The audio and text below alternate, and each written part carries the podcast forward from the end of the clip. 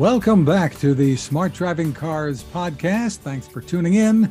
This edition is made possible by CARTS, the Corporation for Automated Road Transportation Safety, a 501c3 nonprofit dedicated to safe and high quality mobility for all.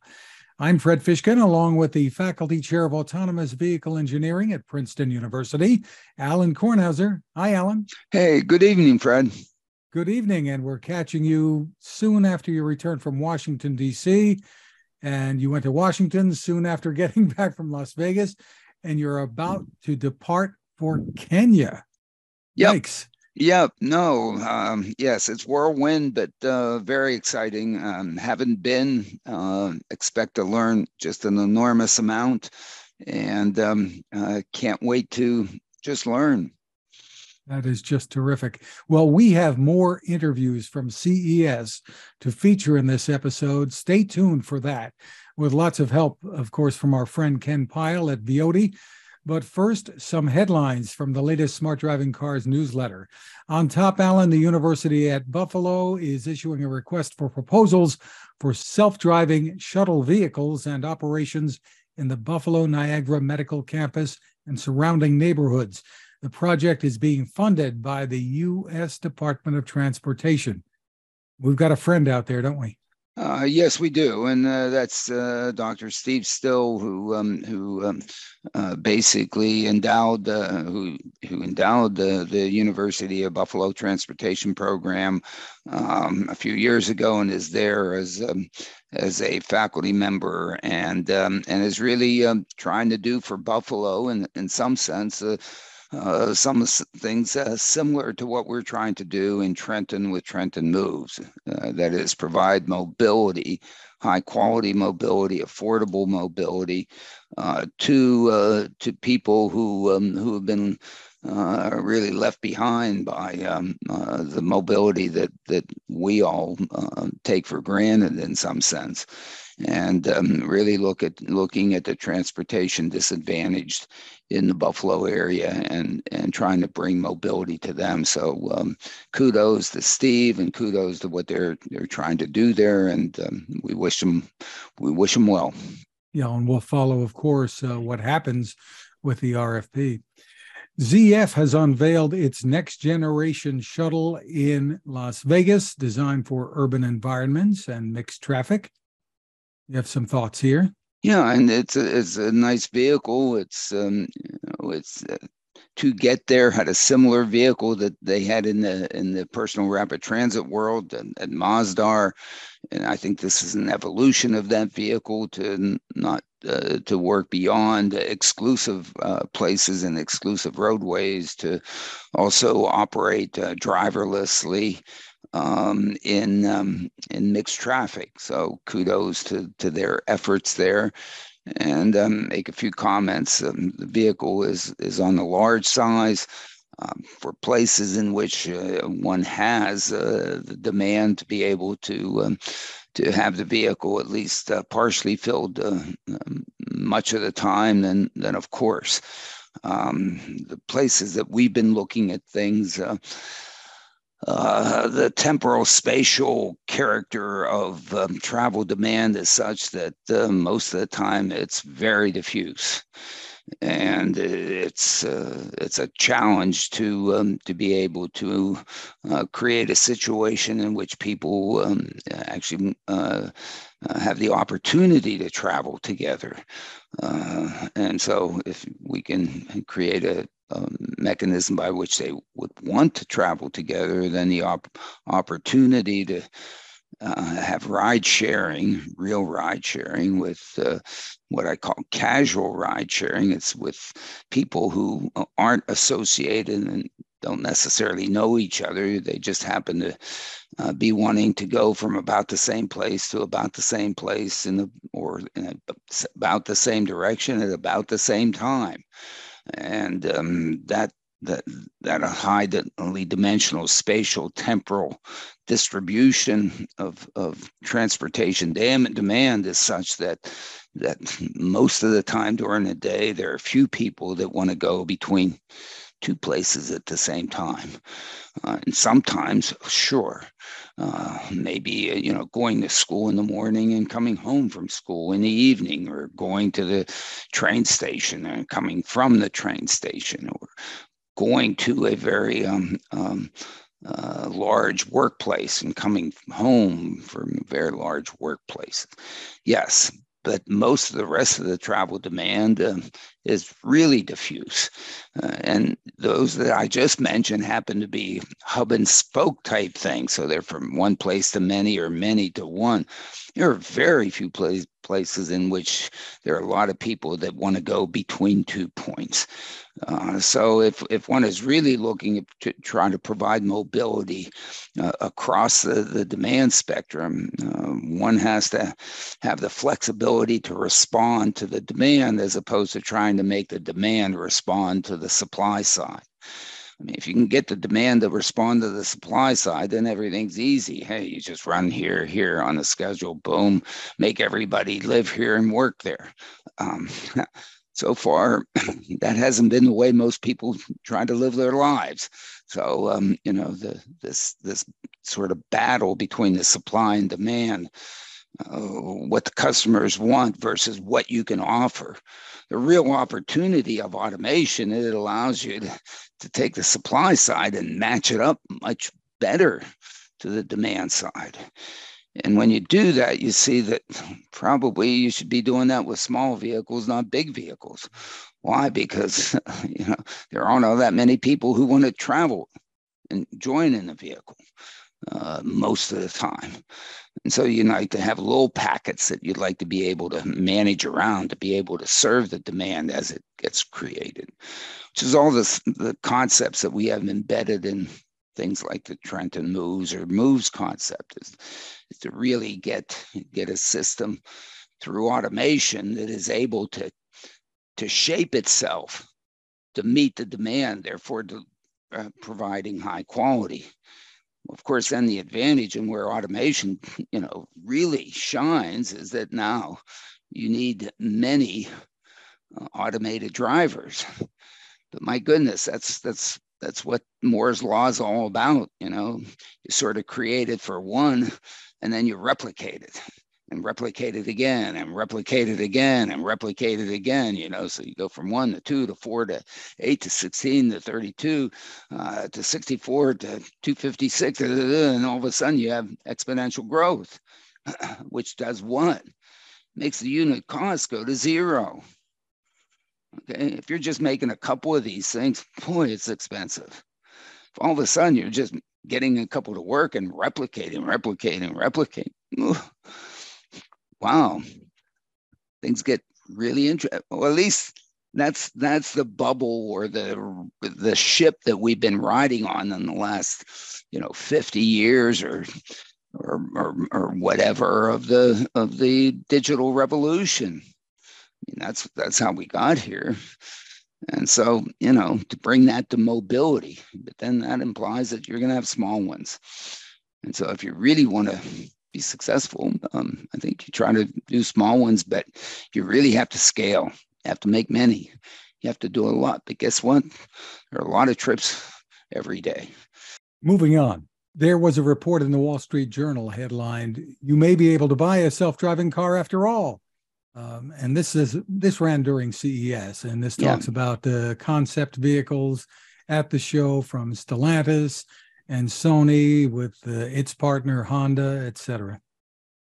Yeah, well, yeah, it also depends on you know what you mean by self-driving. If you mean by self-driving, what what we call self-driving, which is really what other people consider level two or whatever, which is which is a system that gives you comfort and convenience. Heck, you can go out there and buy that right now. People are buying it right now.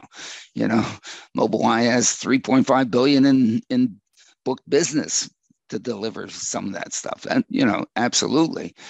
But if you mean by self-driving that you know you sit there and you be your chauffeured around and um, and uh, there's no driver or driverless, and you're going to buy one of these things, well, you know, um, don't hold your breath. It is not going to happen soon. Um, you know, chances for, of me for, seeing for a bunch of reasons, right? It's too it's too hard and and and why? Do you really really want to buy it? You really want to get in the airbnb business of, of having a vehicle and you send it out to to give people rides and you're going to be responsible for that? Really? You want to be in that business? Really? Really I think you know what what the car industry has done for all this is that they've put it into our brains that that we we really like to drive and want to drive at least some of the time. And now all of a sudden, you know, BMW is going to have to have instead of the ultimate driving machine, they're going to have the ultimate riding machine. Really? I don't believe it. Okay, I just I just don't believe it. I don't believe it. Meanwhile, uh, you highlight some Tesla updates, uh, expansion in Texas. It's become the top luxury auto brand in the US now, and Tesla vehicles moved nearly 100,000 people inside Boring Company tunnels at CES.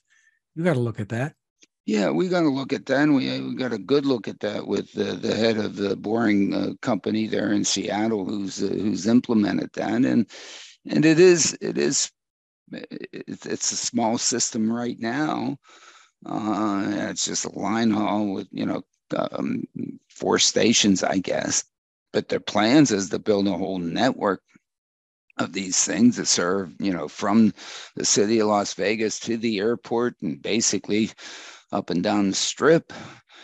And um, people were getting on and off and so and using it during during uh, during CES. And the interesting thing about the number, the 100,000 person trips uh, during that, you know, during basically a four day period, that means, you know, there's they were serving you know, 25,000 person trips a day um, for what, um, you know, 12 hours a day, or let's even call it 24 hours a day, in which, you know, that's an average of a thousand per hour if you if you for the whole 24 but you know there's tails on that stuff probably you know.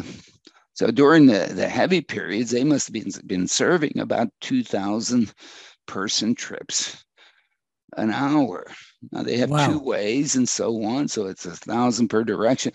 So i mean did it make a dent i wonder in the notorious did it make a dent in the notorious CES taxi lines? Oh my goodness, they can absolutely, and especially if they go out there and they say, "Hey, you know, share rides." You know, a couple in the back seat, another person in the front seat. They had to have a, they have to have a driver right now.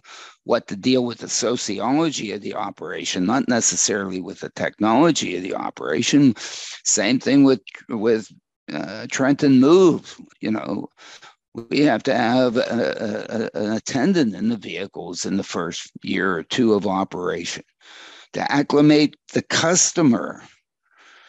Okay. It's not that the technology can't do it, technology can do it, but the customer has to be comfortable. So that's why they have the driver in there. And they, they did it and they, they, they did it with ride sharing. And people must loved the ride sharing, and which really, I mean, the amazing thing is, is that uh, taxis, Uber, and Lyft operate with no ride sharing, even during CES. The taxi and Uber, Lyft, and so on lines are infinitely long. Yes, um, Uber and Lyft are offering you rides. If you want to ride within the next five minutes, it's it's at least twice, if not three times, if, if you're willing to wait 15 minutes. I mean, all they're trying to do is say, hey, you know, yeah, we have some cheap rides out there, but everybody, well, everybody's on the expense account there. And boom, oh yeah, you know, I want to go now. But Crazy. they could move everybody now if they if they made any effort to try to do ride sharing. Okay, how many places you have to go from from the convention center at, at in, in Las Vegas? You know, you're going to the airport, one, one people there, anybody else going to the airport, hop in. None of that going on. It's amazing. Well, yeah, I understand why is because, you know, the people that are are being or paying or, or feeding their families there, the drivers, get to make more, and more of them are employed. you know, I guess. Any any but, thoughts about the Tesla uh, rising to the top uh, in sales of luxury cars in the U.S.? yes, I mean it's it's it's amazing that a company coming out of nowhere, basically ten years ago, it didn't exist, is now the leading seller of luxury vehicles in the U.S. When's the last time an American car maker did that? I don't know. 50s, 60s? No, I guess it may be the 60s. I think by the 70s they weren't. I mean, it's amazing. So, yeah, Tesla, you know, taking it on the chin lately. The stock is down. Everybody's unhappy with with Elon because of whatever, whatever, whatever. Uh, but my goodness, you know, those cars are being purchased by folks. Not, not, and the folks are, you know, I guess they're happy they're buying them. Otherwise, they'd be returning them. And if they were returning them, we'd hear about it. People would be writing about it. So I guess, yeah. I mean, congratulations. It's nice to see a U.S. car maker, you know, come back to the top in the luxury brand. There's now footage online, uh, Alan, of a Thanksgiving Tesla crash on San Francisco's Bay Bridge. Nine people were injured. And you have some observations after watching the video that, that that's up online now. Yeah, there are videos online that show it because, you know, of course, there are traffic cams running. But if you look at the video, the cars go on there, and, you know, its le- its right turn signal is on when it first comes into the scene from the rear. Then the left turn signal comes on. Then the car starts changing lanes to the far farthermost left lane, and then the brakes go on. I don't know. I don't know what was going on. It just passed, a, you know, an exit. There, there seemed to be confusion, and, and what, and the chances that that confusion is coming from the um, from the automatic control system. Yes, there is a chance of that. Okay, but I think that chance, the probability of that is is much lower than the probability of something else going on. So, as we said at the top, uh, we have more to share from CES and our friend Ken Pyle at Viodi. First, Holon and the autonomous mover, as they call it, people mover or, or shuttle that it brought to Las Vegas.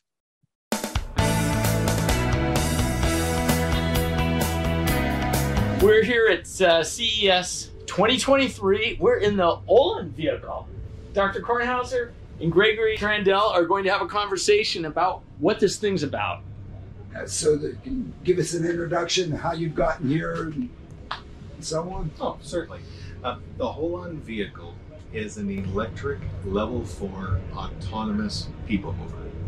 So, what that means autonomous level four means that there is no brakes available, there is not a steering wheel, but it operates fully autonomously under conditions. Under conditions is generally for a geofenced area.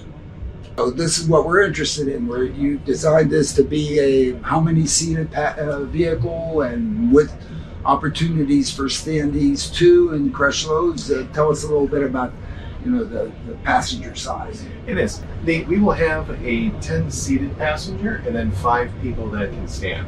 The interior that you see here is what is our premium interior.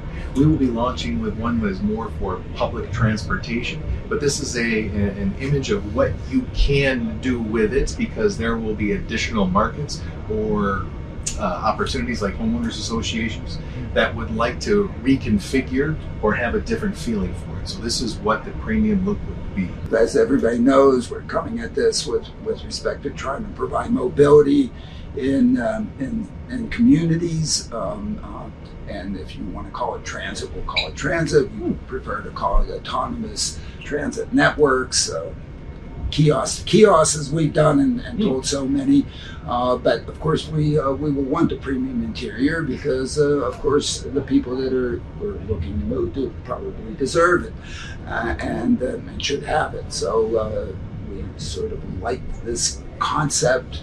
Uh, the size, the opportunity to be able to, especially if we look at the demand in, in, in places like uh, like Trenton, um, the, the, peaks are, actually occur twice, three times, and maybe four times. Uh, they occur going to school, coming from schools, because we intend to, you know, the, the children, they can't drive, most of them, right. uh, deserve to have some high quality mobility. And then, of course, uh, part of the, the Trenton um, uh, Moves project uh, serves the, the Trenton Train Transit Center which means access not from Trenton all the way up and down the corridor, New York City, and so on and so forth, and in fact, Newark Airport into the world and Las Vegas and who knows everywhere else. To support your points and your needs, uh, as you'll see as it goes through the, the display up here above, there's two use cases. One is inline loop, which is a dedicated route which you set you set it based upon your needs of where it needs to go and the timing, and you can then adjust that. The other one, as you had mentioned, which caught my ears, was children needing to go to school.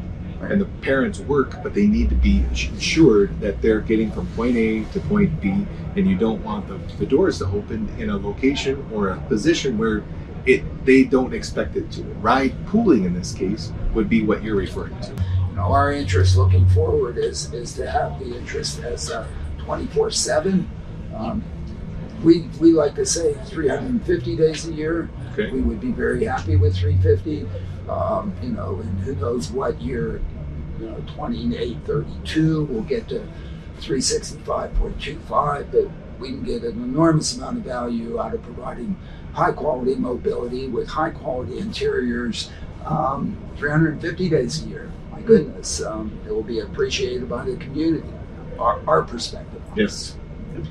So, um, another couple of points that you talked about the vehicle itself being electric and that it can go into smaller areas that the large buses could not. Sure, right? Of course, and, yep. and, and and sit parked at a kiosk waiting for people to show up, as opposed to running around empty. I, I mean, you know, we, we we understand we understand all that. At least we, we think we understand all that, and, and from the design of the vehicle, we think it is enormously attractive. Well, thank you for that. No. And, and as we were talking a little bit earlier, this could be supplementing the current transit that is already in place, or to be the main source of transit?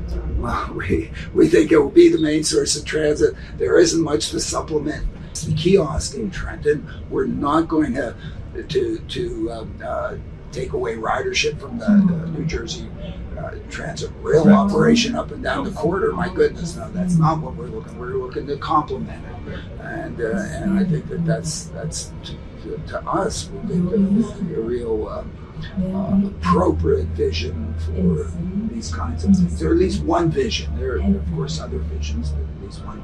Another thing, part of our vision, as you had mentioned about it, is that fewer cars. I originally come from the automotive industry, so yeah. I support vehicles because it's what got me my educations. But sure. I realize that in large cities, more green space is necessary. Yeah. And this can be a replacement for a vehicle for someone that's living in the city because of the flexibility of it and the frequency. We, we, we of course believe that. We're, we're, we think that uh, we think about Trenton with 100 vehicles, uh, uh, 50 or 60 kiosks. That's the beginning, you know, serving, I don't know, 15,000 person trips per day. But that's, that's less than 10% of the, the, of the total addressable market. The rest of that addressable market, much of which is also people that don't have access to cars, but it's people that will leave their cars on the driveway. Yes. Or, you know, because, my goodness, if, if I'm commuting to Wall Street from Trenton, I mean, I have to drive my car to park at this station, you know, take the train to the, the, get my car.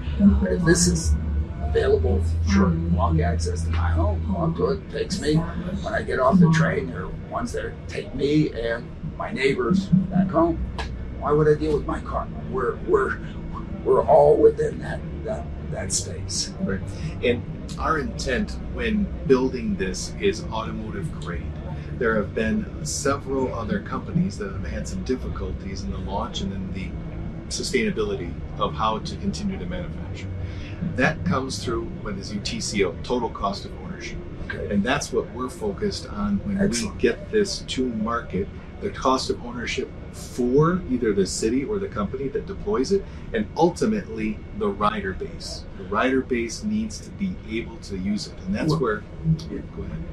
we, we agree and, and we, we think that that's that's the appropriate way to go. And again, our view on that when we look at, at the simulations that we've done with vehicles and, and ridership and so on, if, if you end up, uh, my goodness, being able to deliver 100 person trips a day out of a vehicle and you do that 300 days a year and so on, you take whatever the capitalization costs are and you divide it by that big number of person trips, my goodness, it's down in the pen. It's, it's 10 cents.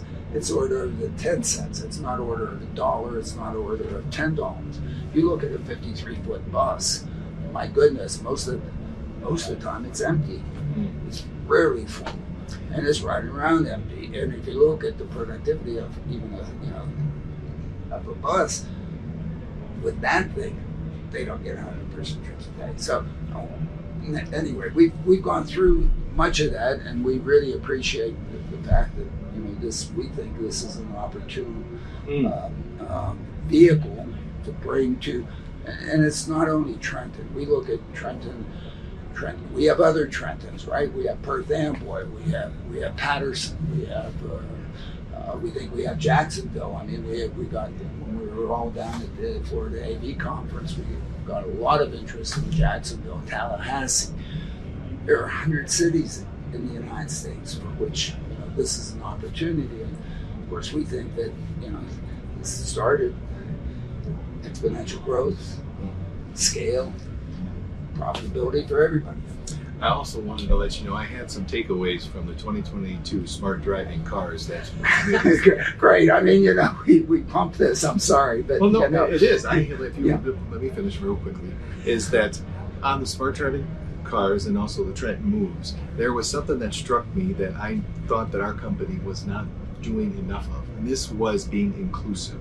There was a gentleman there that he was blind. I don't remember his name. Neil, Yeah, uh, I- for, for, I- he was very tall. blind, he's he's, uh, he's blind also. Or, Yes. Yeah, yeah, yeah. I mean, But- he's a great guy, right? Yeah. That is part of the inclusivity that we have now built into it, which we continue to consult people that are visually or hearing impaired. And in this case, we also have uh, automatic deployable RAM.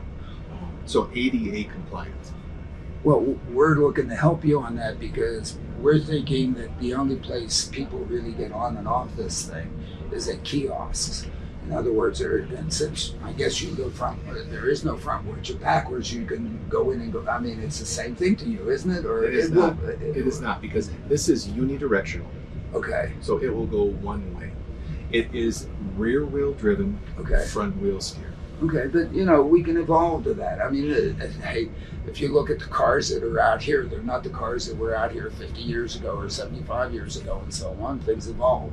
Um, but even with that and pulling up to a space, uh, we expect we expect that the curb space, curb height at the kiosk Yep. matches this exactly.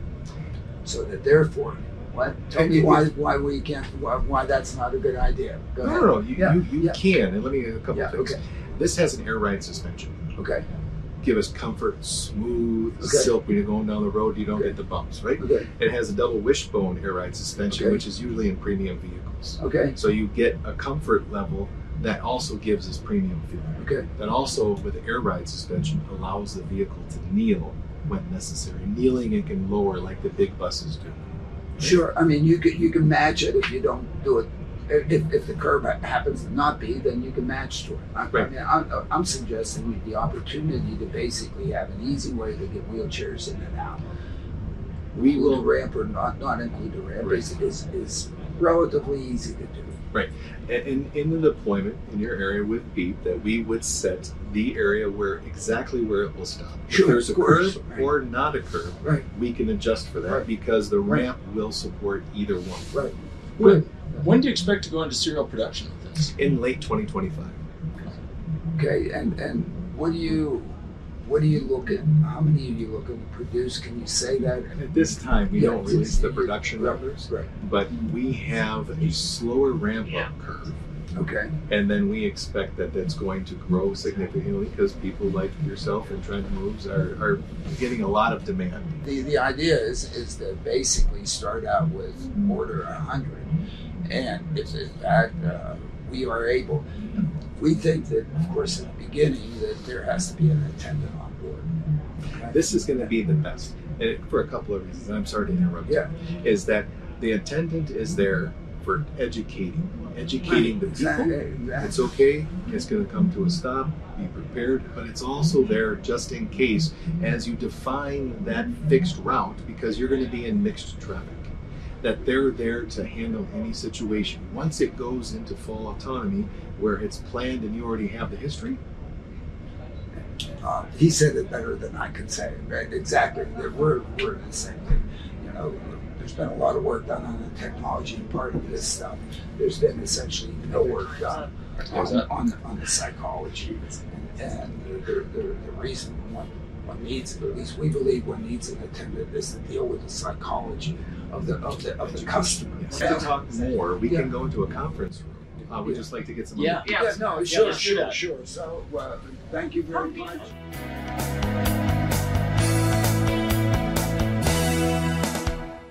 Alan, interesting company. You got to ride. Well, you got to sit inside anyway. Yeah, we got to sit inside. We got got to look around and kick the tires a little bit. And yeah, it's a very nice vehicle, and, of course, in terms of uh, access and egress and so on, it's it's tall. And it, it has it's it's on a little bit of a larger size, but it, it very well be appropriate. And um, yeah, it's a, it's uh, the issue is with all these vehicles, you know, it has to be able to operate driverlessly, you know, without a driver. My contention. If it can do that, you know, fantastic. If Then- it needs a driver beyond just the psychology of acclimating the customer, then then we might as well just have a driver. What do we need the technology for? right. And we encourage people, uh, if you've skipped over it, go back, watch that interview. Then instead of moving people, you caught up with a company called Ottonomy. It's O T T O N O M Y, which is making an unattended all wheel drive robot to move things, really a, a, a delivery vehicle of sorts, uh, Yeah, it's it's really a sidewalk delivery vehicle. about three feet it's- tall or so, something like that. Right, right, and and there have been there's some on the market. This is another one. It's very interesting. Uh, what what's very interesting about it is it basically can turn on a dime, because it has four wheel steering on that. It can, and so in terms of its maneuverability to avoid pedestrians and so on and so forth on sidewalks, it's it's really good. Um, it actually it actually has a little ramp and so on. It can deliver things and slide things out the back if in, you know you can get to that point of doing the delivery that you know the challenge of the of of package delivery is uh, is a is in part the last 50 feet and um, and uh, they're trying to deal with that um, you can do more than 50 feet you can do maybe you know even a half a mile uh, but the idea would be to, to have these things be able to uh, go from a staging area and, and deliver things um, much the, the way you know the postmen work at least in in princeton you know the postmen or post women um, um, they have a they have a a car or a truck in which they carry all this stuff. And they park it on one block and put a bunch of things in their bag and then they they walk the block. So this thing is is would be walking the block or a little bit farther. And it's a very interesting idea. And for certain places and certain neighborhoods can do a major part of the delivery. Let's take a look, uh, courtesy of our friend uh, Ken Pyle.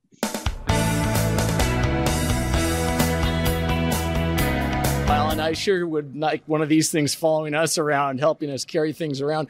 Ritukar, why don't you tell us kind of what this thing is, your latest Ottobot, I believe it's called? This year, we unveiled autonomous uh, uh, delivery robots, Ottobot Yeti. These Ottobots are meant for delivering fully autonomous, uh, uh, you know, items uh, to different type of customers like retailers, uh, food and beverages, and also e-commerce.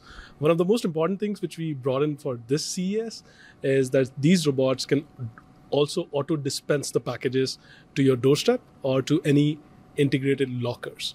So that's what we have uh, this this year. Yeah, And it's a great advancement from last year's. And Alan, this is the first time you've seen it. What were your impressions? You heard the press conference a minute ago. Well, I, I of course like the fact that it could pivot on a point and do a 360 turn, and basically uh, be the maneuverability aspect that I I think you have to have. You you need some maneuverability, especially if you're putting this thing down down the sidewalk or wherever you're doing it. So I appreciated that. I just thought that the that the the design I think to me, I consider it modular. Whatever they happen to have on the on the on the platform on top is, you know, for one particular application that fits best, and all that is redesignable. And I think you expressed that very well in terms of how many slots and whether or not you do. Uh, you do the, the delivery piece or not the delivery piece. The delivery piece is really important because otherwise you need a person there. In some places you have the person available, in other places you don't and and uh, so that you can hit the you don'ts. Uh, the having the ability to to deliver it is is sort of an important thing. Um, I, I, asked the question about whether or not they had thought about uh, you know putting this on a on a larger uh, driverless, of course, delivery vehicle. Um, you know, an Amazon type delivery system or or a U.S. Post Office delivery system, where basically it, it does the neighborhood delivery sure. from a mothership that has this, and the mothership loads it and then it delivers it. And of course, as we know, one of the, you know, for me, for delivery, or I don't know what percentage of Amazon's deliveries can be done between midnight and 5 a.m. Uh, when you don't have a person there, now you have a, an ability to deliver it. Uh, why not get that done while you don't have to worry about uh, Elizabeth walking her dog or uh, other people on the sidewalk. I mean, it, it, the infrastructure is sitting there available, uh, not being used, and, and, you know, do it. And you have a certain amount of flexibility. I know we all want our packages, you know, the next minute, but come on, I mean, let's get real. So those kinds of things. So I, and I guess. Great observation. Yeah, no, but I, I, think I think all those things are, are, are really nice, and I, I of course, I like the modular aspect of it. I was going to ask, you know, the the other place, you know, we can do this out there in the public, but in the private, in the in the warehouse. I mean, you have all these warehouse, what are, and all these conveyors. And sort of the, the conveyor is more of, it's at best a, a many to one type efficient system. But what you end up having is really a many to many. So, you know, you can't have a conveyor many to one, one then distribute. But in fact, you may have, you know, sort of a satellite part of the many to satellites, and then satellite to satellite to then the many, for which this, because of its flexibility and handling very, you know, satellites to satellites, can sit there and, and do the hopping. And then, and if you put this in a in a protected environment, then you know you can go nuts right? Can't you, or am I missing it? Yeah, I think uh, that, that, that's a that's a very valuable piece because uh, you know, but uh, uh, there's a background story to yeah, it. So yeah. the co-founding team, half of the co-founding team was from autonomous warehousing side. Yeah. Half of it was from well, then, autonomous then, driving side. So we came in both from warehousing and yeah. autonomous driving on roads. So we found a middle ground, which is delivery. Yeah. And when we started exploring that, I think the market potential for delivery is much larger than any uh, you know uh, logistics within uh, the control spaces. Sure. And it is challenging. So so so right now we want to focus on something which is not 100% solved by any of our competitors, so that we have the lead ahead. And warehousing, very interesting space, very competitive space, both in terms of quality and pricing. So that's where you know at this point in time we just want to focus on delivery, not yeah. to spread too thin. Yeah, I, I think that's all valid. And you started though in the airports, right? In a kind of a semi. It's not really a private, but it's a kind of a, a enclosed space, and and you've expanded that. With this, are you planning on both indoor and outdoor? Yeah. Now the platform is exactly the same, uh, like uh, both for indoor and outdoor. So uh, we started with Cincinnati International Airport. Uh, we just uh, finished up our first round of pilots at Pittsburgh Airport, and we are already live at uh, Rome International Airport. So that's our first entry in Europe. That is a gradual way of repeating more and more airports over the period of time. So we are on track. I have a quick question because I could have used it the other day when I needed a sandwich and I was a long ways from. Uh, so the question is, with that ramp, are you going to be dumping sandwiches and stuff, or is there a different mechanism for doing that? The ramp won't be used for uh, you know for the airports. Okay. But uh, specifically, the ramp uh, or the auto dispenser is basically used for dispensing e-commerce packages to the doorstop or lockers. Yeah, he he gave the good answer to the to the dispenser. The dispenser is when the human's not there to, ready to take Yeah, it. If you're ready to wolf down your food, you want it and you can grab it. Okay, you don't need it dropped on you. So anyway, he gave the good answer to that one. And, I- my fault for not being there. great but but but Ellen Ellen was listening, so that's uh, one of the things. The difference from last year is you're now part of the Urban Robotics Foundation, and tell us a little bit about that. I think because that deals with the human factor, right? So Urban, uh, you know, Robotics Foundation Group basically helps us tremendously to orchestrate a framework in which different type of robots can coexist and still have a you know same streamlined aspect of safety, of accessibility, and uh, you know both technology wise and usability wise. So I think it's a it's a great effort, and uh, you know it takes a village to make that change, and that's what uh, you know the uh, Urban Robotics uh, you know Foundation is doing right now and we are on track. We will be pushing out an ISO standard pretty soon, and that is going to be the first one for any public uh, robots. Speaking of um, the deliveries, I guess you have in the postal service uh, in Norway, right? Is using it. So uh, we uh, did a very extended, uh, you know, pilot with the postal department of uh, Norway, which is Posten, and there we actually touched upon a uh, you know use case which was first mile delivery, and uh, within that use case, like you know, we bring in items from different sources to the hub where these items are kept into the vans for long last mile delivery. So we were actually solving a problem for the postal department to collect packages from different sources uh, to deliver. So that's something which we did, and the good thing was that we started like in bright sunny weather, and then we uh, then the you know robots ran fully autonomously in snowfall, and also in heavy snow at, towards a you know December. So I think uh, it was a very very fruitful uh, you know uh, pilot which we just finished, and now we're crunching more data to you know create a larger span out within postal in Norway. This thought just occurred to me, Alan. Do you see something like this being complementary to maybe something like what you're doing with Trenton Moves? No, Potentially. Okay, I Uh, no, well, I mean, of course, no, people, no, right, one, but- yeah, of course, in the in the in the moving of goods and the moving of packages and so on, absolutely, and that's what we've sort of been discussing, and and uh, and it, it can do that. I think, as as he just pointed out with his previous answers, there's, and as I suggested with the with the warehouse problem, there's a collection problem and there's a distribution problem. Both of them are short haul. Okay, now whether or not it's last mile or last 50 feet or last 500 feet or last 100 feet, it is. It's that. Um, it seems, you know, one of the issues with the, the number of packages and the number of deliveries you can do here, the empty vehicle miles associated with this is non trivial. Uh, whether it's one to one or you know 0.8 to one or 0.75 to one it, it's it's non-trivial i think at least if i look at the use case and you know and how the heck it would end up operating and so on. So you know i i think there are other ways i, I sort of like the cascading rather than doing all the way from one end to the other but maybe that's not the right way to work this. But in, in any sense you know one, there is just an enormous demand for that last whatever chunk is. And extending that chunk longer I, probably gets you in more trouble the, the, the, the net gain versus the net effort. Uh, you mentioned you wanted to do tough things. Um, it drives me nuts when people want to do tough. Why don't we just do the simple things and be successful and make some money and then and then grow from that? I mean, too much of the hype around all this stuff is oh man, I have to do San Francisco and do the the the the, the curliest street in the world, or whatever, and show my and, and, my manhood and all that. Get out of here. I mean, once you you know find the real problems and do the real value, get on the value proposition, be successful, and then and then move from the success.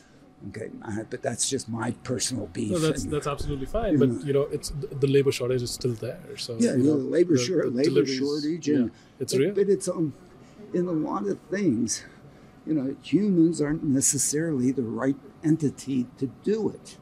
Okay, there are certain things we do very well, and it's very tough to find something else to do it.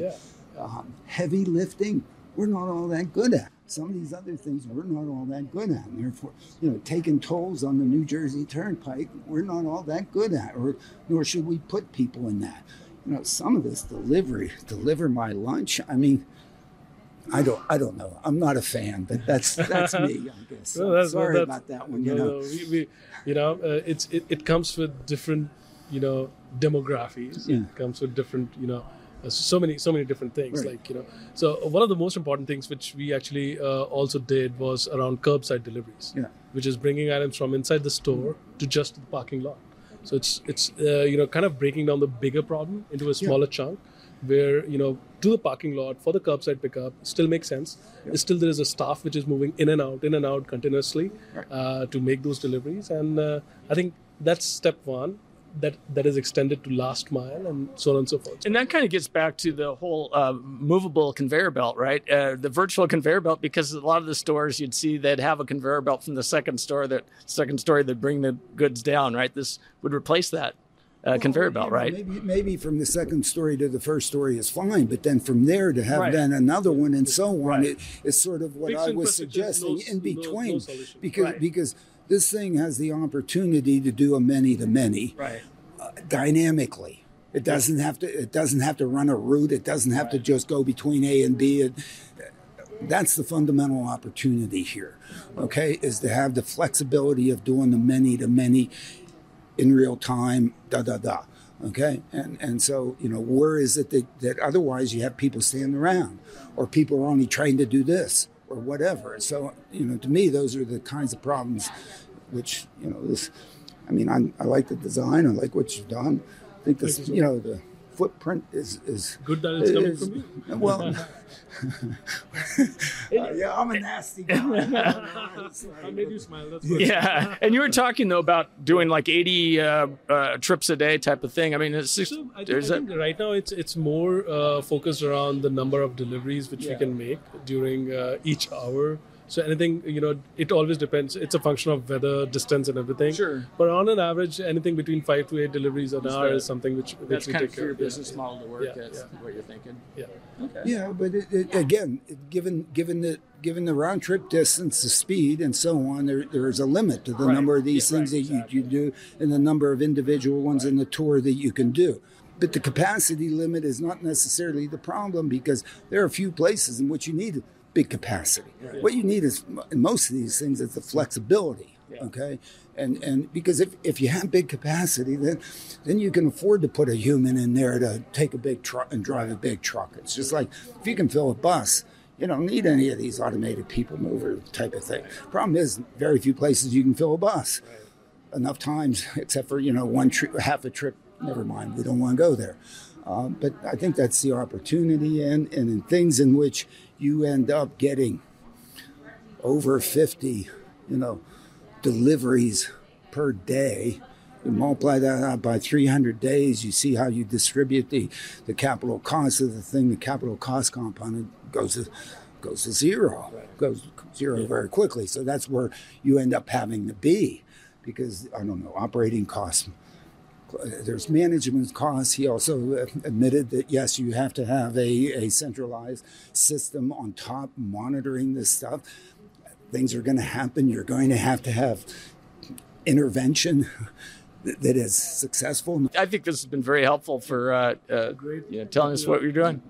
So, thank you for the conversation. Thank you. Thank you so Thank much. you. Thank you.